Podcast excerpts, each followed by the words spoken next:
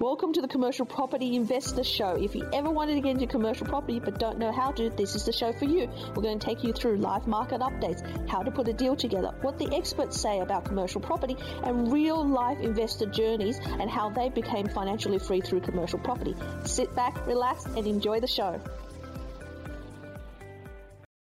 If you wanted to get into commercial property in this market and you're lacking a strategy, then you're just buying property for property's sake and you're going to go nowhere. You're not going to find out how your property portfolio is going to perform until two, three, five years later. So the fundamentals of starting a property portfolio, regardless of whether it's residential or commercial, you've got to start with strategy. You've got to start with long term. What do you want to achieve in five or ten years' time? How soon do you want to retire and work itself back? Now, the fundamental Unikorn strategy or the fundamental Unikorn system is based around cash flow, growth and uplift. And the reason we talk about that is because as the market changes, these fundamental foundation strategies will always hold. And then there's hybrid solutions along the way where you can do a hybrid of a cash flow with an uplift, a hybrid of growth with uplift. You can do hybrids between cash flow and growth. So it depends on your own situation and where you want to be in three or five or 10 years' time and then we blueprint that so that you know what to follow to get you to the end goal. So it's all about the end goal and working backwards and thinking big and really look ahead and say, what do I need to retire? So join me for this podcast as I walk you through our foundation strategies in the Unikorn system and how you can utilize that to build your commercial property Three main strategies in commercial property to accelerate your wealth. And the reason that we talk about these three main strategies is because one of those strategies or a hybrid of those two strategies is going to be working for you in this current market based on your situation. Now, of course, if you want to find out more about how that relates to you on a personal basis, you should definitely attend one of our events or click the link and book in a strategy one-on-one session so we can explore how this impacts you on global in the next two, three, and 10 years down the track and how soon you can retire. But let's get started. Now, three main strategies. This is the Unikorn foundation that we have built our company, but also created wealth for literally hundreds and thousands of everyday Australians, and you too can get that. It is really realistic, and in any market it works. It just needs a little tweak, right? So we start off with cash flow. Why do we start off with cash flow? Because that is the foundation of your property portfolio. Without cash flow, you are going to go nowhere. I know that right now you might think, oh, well, the money's being squeezed out of the system, right? You know, I used to be able to get 3% interest rate and I used to be able to get 6% yield and voila, I've got my cash flow. But today, if I'm buying in Metro, I'm breaking even. Yes, today. But remember, cash flow is something you accumulate. And multiple avenues of cash flow is where you become successful and where you go the next level and you can retire passively, right? So if you are having a cash deposit, you want to be investing that into a metro area because it's got the back end growth and it flows onto the second strategy. If you are doing 100% finance, so you're drawing the equity down from your current property, you want to go to regional. You need to hit a 7%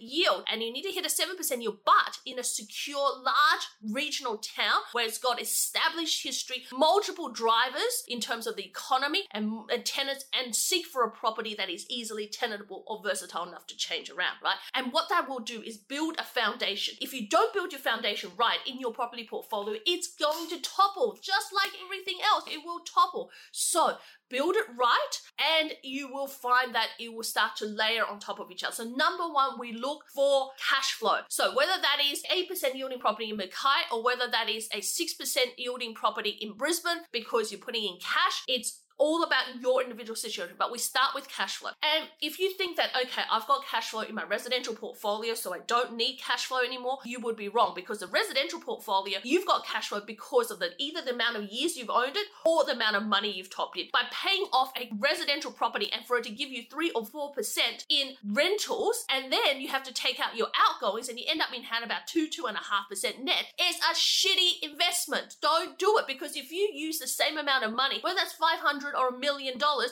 and you transition it to commercial, you would double your returns in cash flow, right? So don't think just because you pay down a property or you've got lots of capital in a property, that's going to be great. It ain't going to be. So what I do suggest is that you do build the cash flow. And for you, where you can individualize it, it might be regional, it might be fringe, it might be metro. So depending on your situation, we can individualize this for you in a strategy session. So do click the link below and book that strategy session now. Now, number two is about growth.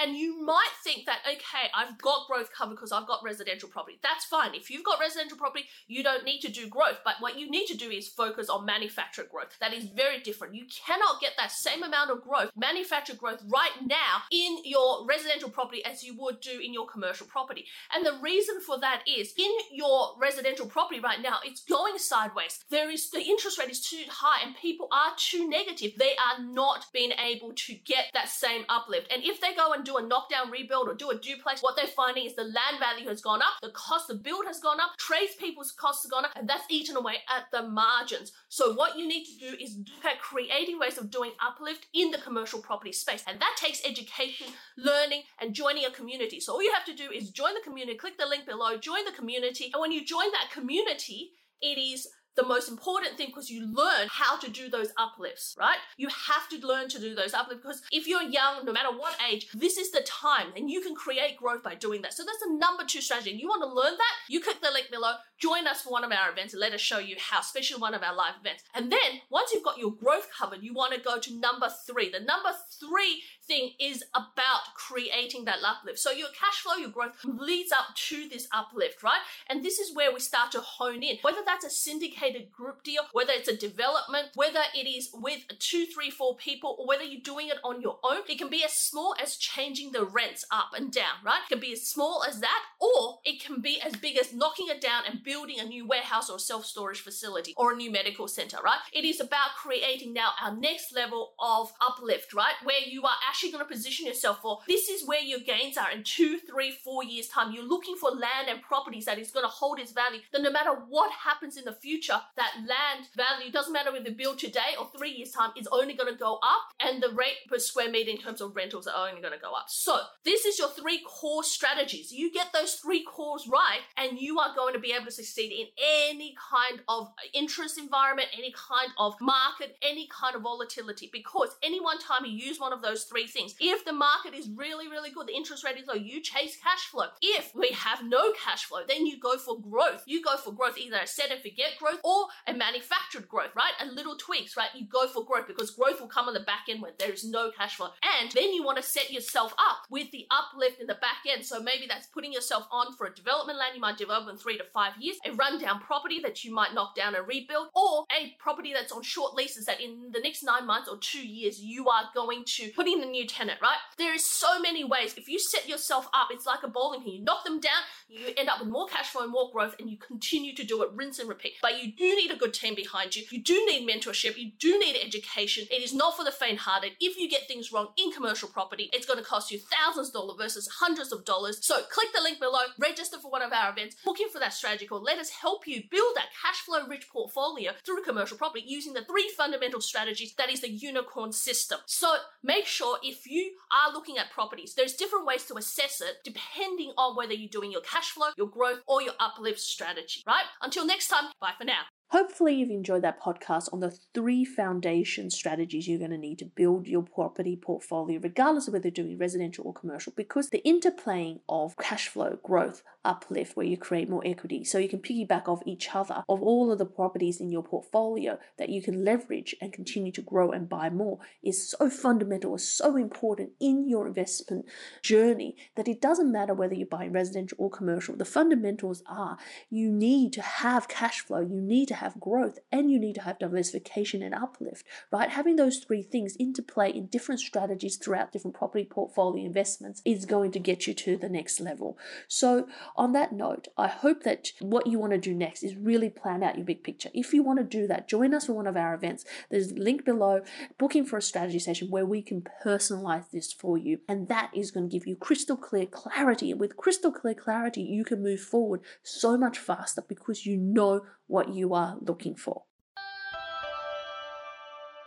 You've been listening to Commercial Property Investor Show. Tune in to the next episode to find out how you too can replace your work income with passive income through commercial property.